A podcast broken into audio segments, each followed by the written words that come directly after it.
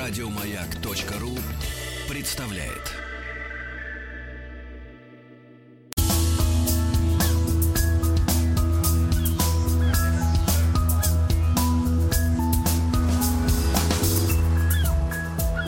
Голубая лента. Друзья мои, а вы не поверите, хотя нет, конечно, поверите, как радостно слышать э, в наушниках голос знакомого, уже родного человека. И это наш профессор Дмитрий Алексеевич Гутнов. Дмитрий Алексеевич, доброе утро. Дмитрий Алексеевич, да, чуть-чуть поближе, поближе, как говорится, к ноутбуку. Наш замечательный профессор Московского государственного университета, доктор исторических наук, наш, э, наш специальный цикл «Голубая лента», да, который начался давным-давно. Дмитрий Алексеевич, мы сегодня будем говорить о погибших, да, кораблях, я так понимаю. Да, мы будем сегодня говорить о погибших кораблях, тем более я уже э, на эту тему немного рассказывал. Если вы помните, я уже успел рассказать, что знаковое судно своего времени, лайнер «Нормандия», был потоплен, правда, не выстрелами торпед или там э, бомбардировками, а от пожара, от пожара во время переоборудования э, этого корабля в Нью-Йорке. Да. Алло, меня слышно? Я прекрасно, прекрасно, профессор. Вот. Эм, значит, э, в сорок втором году, в феврале, корабль «Нормандия», э, лайнер «Нормандия», значит, погиб. Эм, кроме того, если вы помните, я э, довольно подробно рассказывал об итальянских лайнерах. Это корабль «Рекс», и контрвесовой. Так, так, так, профессор, нем, немножко, немножко плавает связь, но я все равно пытаюсь уловить мысль. Э, корабль Рекс. И Конте де Савоя. Если вы помните, корабль Рекс и... Э, вообще эта пара была последним, э, последними трансатлантическими лайнерами, которые перевозили пассажиров уже во время начала Второй мировой войны. Э, после того, как эта война уже и Италия вступила в войну, э, Рекс был поставлен на прикол в городе Баре. А потом, э, когда Италия вышла из войны, оба этих лайнера были перегнаны в Триест, и там погибли сами немцы потопили э, Рекс во время...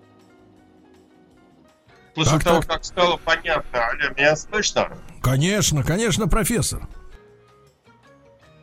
Э, после того, как стало понятно, что Германия оставит север Италии, и Триест был потоплен просто самими же немцами на входе в бухту этого порта, а второй корабль, Конте де Савой, был просто сожжен. Его э, разобрали, там то, что можно было, и то, что было ценного, сняли с, с него оборудование, и после этого просто его сожгли. А, ну, Дмитрий Алексеевич, мы еще а. помним достаточно подробный рассказ о Титанике, да, который, с которым вы нас порадовали в свое время. Вот, тоже ну, помним. Ну, Титаник это ладно. Сейчас бы я хотел остановиться о немецкие, про немецкие скороходы часть из которых погибла также бесславно во время модернизации, а часть которых была потоплена, в том числе э, нашими доблестными военно-морскими силами. Вот. Да. Я имею в виду э, замечательный лайнер, э, знаковый корабль 30-х годов Бремен, если помните, я о нем рассказывал. Значит, э, э, так вот, э, э если вы помните, я еще рассказывал про такой аттракцион, как э, запускался самолет с борта этого Бремена, который прилетал в Нью-Йорк там на 4 часа раньше самого корабля. Да-да-да, вот, с письмами.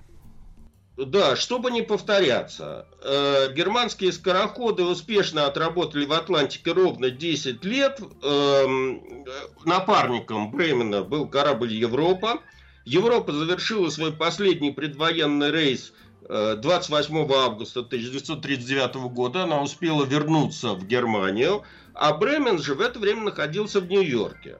Вечером 30 августа, после ряда проволочек, судно все же смогло выйти в море. и даже не было остановлено патрульным британским крейсером, который крейсировал там, значит, где-то по границе территориальных вод Соединенных Штатов, поджидая потенциального противника. В общем, немец ушел. А, э, между прочим, э, Бремен отправился не прямиком в порт приписки Бременхафен, а в дружественные нейтральные воды. Догадайтесь, что это были заводы. Ну, это Швеция наверняка, правильно? Ага, Мурманск. Мурманск. Да, и до середины декабря. То есть, по сути дела, немцы в это время успели вторгнуться э, в Польшу, в Данию, в Норвегию. Э, этот Бремен, значит, отстаивался у нас в Мурманском порту. И только после того, когда, по сути дела, все побережье Скандинавии – а, оказалась в руках немцев, а, корабль был переправлен в Бременсхаген. Ай-яй-яй-яй. Так вот, ну, правда, была ситуация, что Гитлер планировал операцию высадки немецких войск в Англии, и, соответственно, все, по сути дела, э, немецкие эти суда, в том числе лайнеры, были как бы мобилизованы под эту задачу для транспортировки десантов. Но, как вы знаете, высадка так и не состоялась. И все эти суда, в том числе Бремен и Европа, в конце 40-х годов э, были превращены в, в плавучие казармы конце концов, если говорить о Бремени, то использование этого корабля не по назначению, большое количество случайных людей на борту, не связанных с морем, несоблюдение техники безопасности привели к тому, что 17 марта 1941 года э, на нем произошел пожар. А, Дмитрий, Дмитрий Алексеевич, а вот э, что вы, с позволения сказать, называете случайными людьми на борту? Вот, в принципе, пробраться на корабль ну, не так уж легко. Сухопутные морские ведут себя на борту по-разному. Э, ясное дело, что очень многие, так сказать, просто солдаты, которые там размещались, как, как в казарме, в общем, они не знали, как себя вести, курили в неположенных местах, и в итоге все, все это полыхнуло. Вот. Причем полыхнуло здорово. Э, корабль полностью выгорел и затонул у пирса. К моменту окончания войны остов этого Бремена в основном разобрали и пустили на металлолом. То есть союзникам ничего не, не досталось от этого дела. Вот. Э, э, второй корабль этой серии Европа имел более долгую историю, можно сказать, более счастливую. Ему удалось пережить войну. Э, он также служил транспортом. В 1944-1945 годах судно несколько раз побывало под бомбежками союзников на Балтике, но не получило существенных повреждений, а 8 мая 1945 года было захвачено американцами в порту. Корабль был переименован в транспорт Пи-177, и принимал довольно активное участие в репатриации американских э, войск э, из Европы обратно в Америку. В 45-46 годах этот корабль совершил 6 рей- э, рейсов через Атлантику, перевез что-то такое в районе 30 тысяч военнослужащих. Затем в результате после раздела э, между союзниками бывших уцелевших кораблей нацистской Германии – Европу была передана Франция в качестве компенсации за утерянную Нормандию. А, судно перешло в Гавр, где его планировали отремонтировать в сухом доке. А, ну, в общем, судьба была несчастная у этого судна первое время, потому что во время ремонта 9 декабря 1946 года а, в в районе Ла-Манша, в районе Гавра, там бушевал какой-то ураган, который сорвал корабль э, со стапелей. Судно было сорвано со швартовых. Э, и, э, в общем, как бы он э, его бросило на другой корабль, который потонул давно в этом же порту. В общем, ему пропорол там борт этот остров этого корабля. И он, э, по сути дела, потонул. Причем э, капитан, э, который был свидетелем этого дела, героически сумел открыть Кингстон, и судно, по крайней мере, легло на прямой киль. поэтому его удалось поднять и потом довольно долго ремонтировать. Это, Дмитрий Алексеевич, как это на прямой киль? Это что, вертикально ну, получается? То есть он, он стал заваливаться, поскольку его бросило на соседний корабль, и, соответственно, он стал крениться на правый борт, то капитан, значит, отдал приказ открыть кингстоны левого борта, и в итоге корабль лег на дно прямо, как бы. Это упростило его подъем. И до 1950 года его поднимали, ремонтировали, реставрировали, пока, наконец, э, в 1960 э, в 1951 году он не вышел на атлантические линии под новым названием «Либерте». А, Дмитрий Алексеевич, Дмитрий Алексеевич, такой подспудный вопрос, поскольку вы у нас, э, э, так сказать, э, как бы мариман от души, от сердца, а не просто как бы, да. Такой вопрос, скажите, пожалуйста, а вообще у кораблей существует такое понятие, как усталость металла? Потому Конечно, что вот мы, мы знаем, Конечно, что а, сколько ну, вот, да, сколько вот крайний, крайний срок эксплуатации уже раз сделанного корпуса? Ну, это нельзя так вот сказать вот точно, потому что в разные, так сказать, года и эпохи, как бы качество металла, вот, который идет, и состав этого металла, стальные листы или какие еще, они там сказать, варьируются. Поэтому э, усталость этого металла, значит, она как бы разная. Ну, теоретически можно поставить средний срок 30 лет.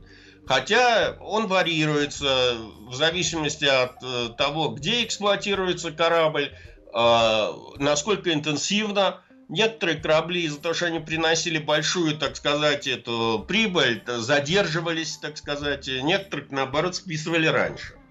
Вот. Дмитрий а. Алексеевич, и напомните, пожалуйста, вот из-за э, Второй мировой войны, вот общие потери, э, грубо говоря, э, состава, да, всего этого флотского, ну, какого процента они достигли? Там половина судов потеряла, ну, условно говоря, человечество, да, или меньше, вот из-за войны? Нет, нет, на самом деле оно потеряло в прямых боевых столкновениях гораздо меньше, а так оно потеряло процентов 40 общего тоннажа, насколько я понимаю. Хотя я могу ошибаться, и так, специалисты в области судостроения меня поправят. Вот. Теперь мы, наконец, с вами подошли к другой жемчужине немецкого предвоенного кораблестроения. То, что мы с вами, опять же, обсуждали на одной из предыдущих моих выступлений, это к лайнеру Вильгельму Густлаху, который нам предстоит, катастрофу которого нам предстоит э, сегодня обсудить. Э, я рассказывал о том, что это был новый корабль, так сказать, э, с точки зрения идеологии новый. Вообще, социалистический, можно сказать. Да, да, да. Вы рассказывали, вы рассказывали, что это был корабль для рабочих, где не было. Для рабочих, не было. Верно, значит, да. который возил эти рейсы и, и совмещал еще пропагандистскую функцию. Э, потому что он показывал как бы это преимущество э, германского рейха в смысле заботы о рабочем классе. Так вот, с началом Второй мировой войны это судно было передано в МФ Германии и переоборудовано в плавучий госпиталь. Соответственно, корабль был перекрашен в белый цвет, вот примерно так же, как плавучий госпиталь американский, который сейчас пришвартован э, в гавани Нью-Йорка. Э, обозначен красными цветами, что должно было его как бы оградить от э, налетов авиации. А, Дмитрий Алексеевич, Дмитрий Алексеевич, не могу не задать вам вопрос. Естественно, на советских э, суд, судах, которые перевозили раненых, тоже были красные кресты на белом фоне. Скажите, вообще, в принципе, немцев останавливало это обозначение, когда они атаковали Нет, наши суда? они же на Востоке воевали, они же вели на Востоке тотальную войну, а на Западе они вели войну по правилам. Вот и вся, а весь мир. Как вы думаете, вот а, тогда вопрос, слушайте, вот это же цивили... это ж главный цивилизационный вопрос. Почему э, советских людей можно было топить любых и военных, и мирных, а, Запад, а Запад... Да. Как будто бы не, не, не учились э, в Питерском университете. У них же была особая теория, э, так сказать, преимущества арийской расы и разделение, согласно этой теории, народов на различные классы, группы. Как вы знаете, там славяне, цыгане, э, еще ряд народностей считались у них низшей расой, поэтому с ней можно было делать все, что угодно. Вот. А французы считались людьми, несмотря на то, что, так сказать, они проиграли в войне. Понимаю, понимаю. Итак, мы не были людьми. Я, я просто хочу поставить э, четко акценты, чтобы мы, чтобы мы, говоря о Вильгельме Гуслове, о, о, об этой судьбе, да, о судьбе этого корабля, ну, слово катастрофа, чтобы она не звучала настолько вот как-то невинно, да, вот в этой, в этой всей, так сказать, системе координат. Конечно, да? конечно. Тут мы должны, э, ну, сейчас давайте все-таки поговорим. Э, ну, интересно э, другая ситуация, что даже выкрашенным в белый свет, с красными этими крестами, и участвуя, по сути дела, в боевых действиях, Вильгельм Гуслов оставался пропагандистским кораблем. Э, будучи госпиталем, когда он был переоборудован в госпиталь, он участвовал вот в польской кампании немецкой армии. Как вы думаете, кто там были первыми этими ранеными, которые поступили на борт? Первыми ранее... Военнопленные. Военнопленные? Польские, да. Польские. Таким образом, значит, э, Германия показывала там всему миру, насколько она гуманна. Понимаете? А За... поляки, погодите, погодите, Дмитрий Алексеевич, а тут, тут как бы немножко некоторый контекст такой проступает опять. Э, забудем на минутку про Петербургский университет, задам еще раз вопрос. Смотрите, а поляки, которые на самом деле сегодня, если мы, да, вот говорим, и это об этом говорят и филологи, и биологи, э, и, ген... и те, кто занимается генной инженерией, говорят, что самый близкий народ русским в Европе среди даже славян это именно поляки.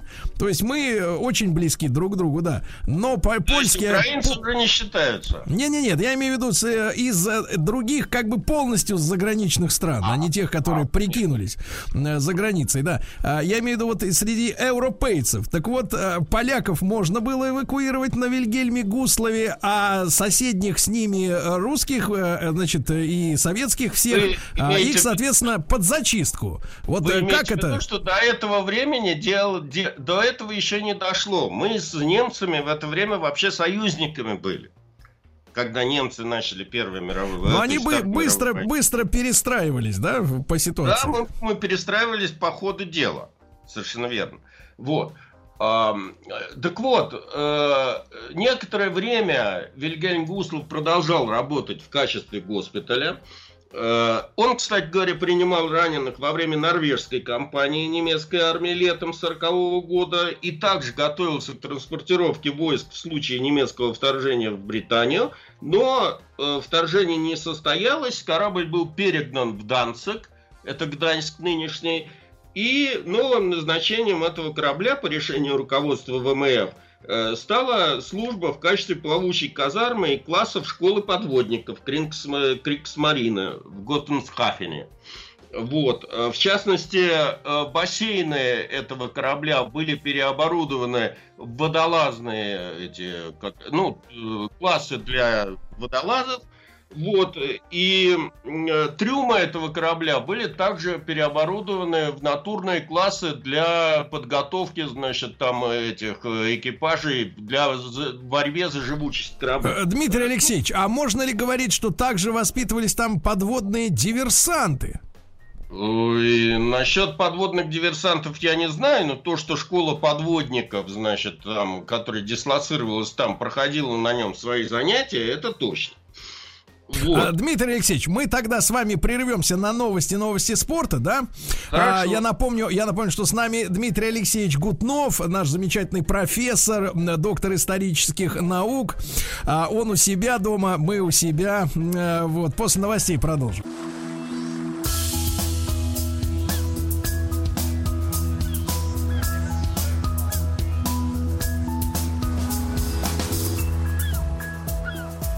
Голубая лента.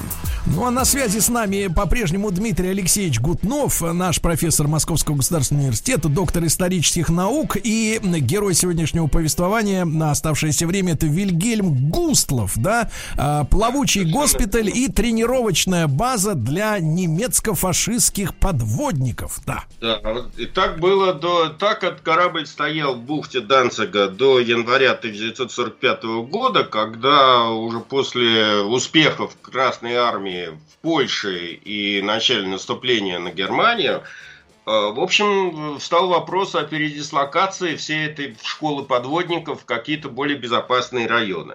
В общем, в итоге в действие вступил немецкий план «Ганнибал», который предусматривал переброску учебных частей германского плавсостава из Восточной Балтики в порты Кильской бухты. Причем Э, они еще предполагали передать этим новым экипажам какие-то новые подводные лодки, поэтому э, командир этой школы требовал перебросить их быстрее. То есть они хотели успеть занять свои рабочие места? Да, они успели, хотели успеть занять свои рабочие места. Э, в итоге 21 января 1940 1905 года э, капитан э, корабля э, Фридрих Петерсон получил приказ готовиться к выходу в море. Еще четыре дня там проверяли разные механизмы и готовили к выходу корабль, который долгое время, в общем, не двигался. Проверяли все системы.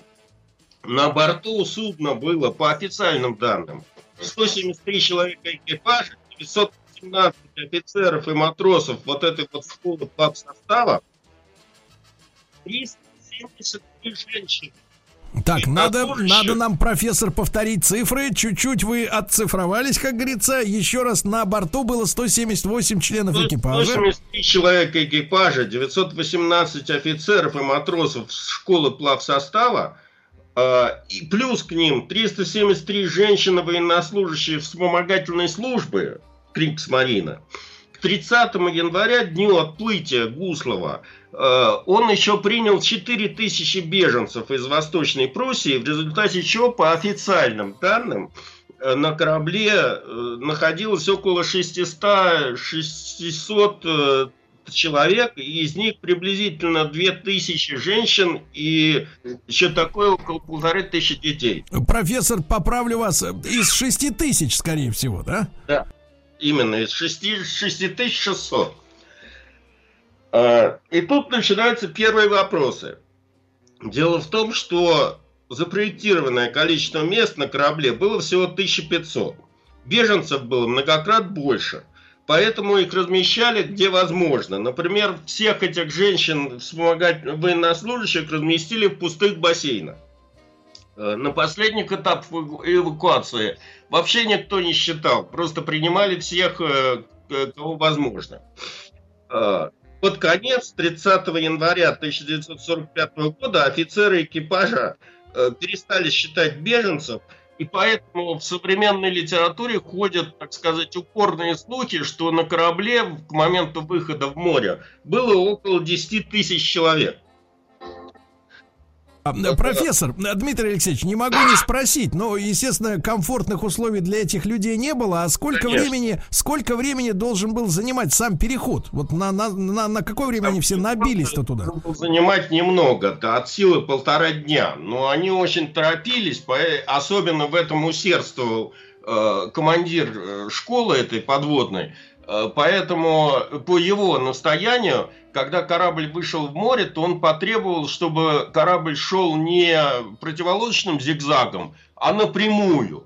Причем немцы прекрасно знали, что основные, так сказать, подводные лодки советские, они имеют, э, это типа щуки, они имеют довольно э, медленный ход, э, примерно 11,5 узлов, а в подводном положении вообще 8,5.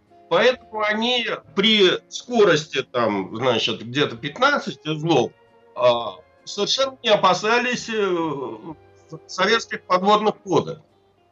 И поэтому, поэтому, еще учитывая то, что э, вышли они в море во время шторма, по сути дела, этот русло шел со всеми ходовыми огнями. Ага. А, Дмитрий Алексеевич, а сколько они могли реально сэкономить времени-то на том, чтобы идти напрямую, а не зигзагом? Ну, э, на не, там часов шесть они на этом могли сэкономить. Но часов шесть. В... Часов шесть. Да. Дмитрий Алексеевич, сразу после короткой рекламы продолжим ваш рассказ.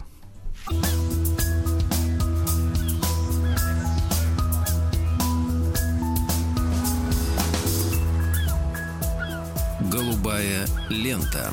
Итак, э, на море разразился шторм. Вильгельм Густлов вышел прямым курсом. Э, количество пассажиров установить невозможно. Э, да, что же произошло дальше, Дмитрий Алексеевич? Ну, во-первых, кораблю дали, этому Гуслову дали очень маленькое сопровождение. Там был только один миноносец и торпедолов. Это такой учебный корабль, который отлавливает торпеды, когда учатся подводники стрелять. Потому что это дорогое изделие очень. Вот. Теперь в ошибках немецкого, э, ошибка главной немецкого командования заключалась в следующем. Дело в том, что они не учли, что к этому моменту Финляндия уже вышла из войны, и, соответственно, советским подводным лодкам не надо было из Кронштадта там пробираться через эти самые противолодочные сети по Финскому заливу. Они действовали уже из Финляндии. В частности, Э, лодка Маринеска вышла из э, этого самого финского порта, из Ханка она вышла. Вот. А, и вторая ошибка заключалась в том, что на вооружение ВМФ советских стали поступать э, подводные лодки нового типа, типа «Сталинец», собственно, на который воевал Маринеско. Это С-13. Э, которые бы по ходовым качествам сильно превосходили щуку. То есть в надводном положении они делали 19 узлов. Понимаете? А у Вильгельма Гуслова 15, да? Да. Э, значит, э, и вот, да, к этому моменту, когда, в общем, Маринеско увидел вот эти вот ходовые огни Гуслова, он уже трое суток находился в море, искал, так сказать, цель, не мог найти, мешали, с одной стороны, погодные условия, с другой стороны, они один раз одно судно, которое они пытались атаковать, было судном-ловушкой, которое было специально, так сказать, выставлено, на самом деле это э, сухогруз, э, как бы маскировался, военный корабль маскировался под сухогруз. Вот. И к вечеру 30 января 1945 года, в сумраке зимнего вечера, Наконец они увидели вот этот вот крупный корабль со всеми огнями, который уходил на большой скорости. И э, а Маринес... Еще раз, э, Дмитрий Алексеевич, еще раз, зачем они шли с огнями? Э, они не опасались, вообще говоря, никакой атаки. И, кроме того, надо иметь в виду, что в операции «Ганнибал» участвовало довольно много кораблей, и в условиях этой плохой погоды они боялись столкновения. Поэтому они даже оставили охранение, за ними не, не успевал этот миноносец как бы. Они шли вперед. А, Маринеско решил атаковать. Но для этого ему нужно было нагнать этот корабль. В подводном положении он нагнать его не мог. Поэтому э, что заключается в том, что подводная лодка Маринеско догоняла Гуслов в надводном положении и ни вахтенные матросы с миноносца сопровождения Леда, ни, э, так сказать, посты на самом Гуслове корабль не обнаружили. Понимаете, эту подводную лодку. А какое это время суток было? Это было в 9 часов 10 минут. Был Утро. обнаружен. Утро. Вечер. Вечер. Значит, э, к 23 часам э, Маринеску удалось догнать Гуслова лодка легла на боевой курс, и в 23.08, судя по бортовому журналу, были выпущены 4 торпеды. Одна из этих торпед э, не вышла из лодки из-за неисправности технической, а три торпеды пошли к цели. Э, и буквально через 30 секунд, в общем, расстояние до судна было маленькое, что-то такое в районе 4,5 кабельтовых, это меньше километра и э, буквально через 30 секунд, значит, раздался первый взрыв. Первое, за ним последовали еще два. Первая торпеда попала э, в машинное отделение, и из-за этого весь корабль был обесточен. И это предопределило, э, в общем, его трагедию, потому что э, дальше он буквально за несколько минут лег на борт и так, так, так, и... профессор. А почему, почему очень важно обесточивание? Вот еще раз. Ну, э, мы с вами много раз обсуждали, что, значит, э, эти э, важную роль в этих э, кораблях играли электрические моторы. Так вот, попав в машинное отделение, они, видимо, повредили э, вот эти вот электрические генераторы, которые шли от э, турбин. Э, которые питались, так сказать, энергией. А что, что зависело от электроэнергии на таких кораблях? От, энерго, от электроэнергии зависела рация, освещение на корабле, значит, электрические рули, то есть это все блокировано было. Вот. И корабль стал, помимо этого, значит, э, эти помпы там, которые электрические и прочее, и прочее. Все, и Гуслов стал тонуть. Э, по сути дела, э, ну, в 0 часов 10 минут, э, то есть через там, 30, ну, 40 минут катастрофы, Гуслов лег на борт и затонул. Переда... Ну, информацию СОС о том, что корабль тонет, передал вот этот вот миноносец сопровождения. А, кроме того, э, лодку э, Маринеско еще э, не обнаружили, и поэтому некоторое время спасательная операция не начиналась, потому что боялись втори, второй атаки. В итоге, по официальным данным, из воды удалось, из, так сказать, спасти 1300 человек. 400 Все остальные человек. погибли в море. А, Дмитрий Алексеевич, как всегда, вам огромное спасибо за интересный рассказ. Дмитрий Алексеевич Гутнов, э, профессор Московского государственного университета, доктор исторических наук, был с нами в проекте «Голубая лента». Спасибо. Еще больше подкастов на радиомаяк.ру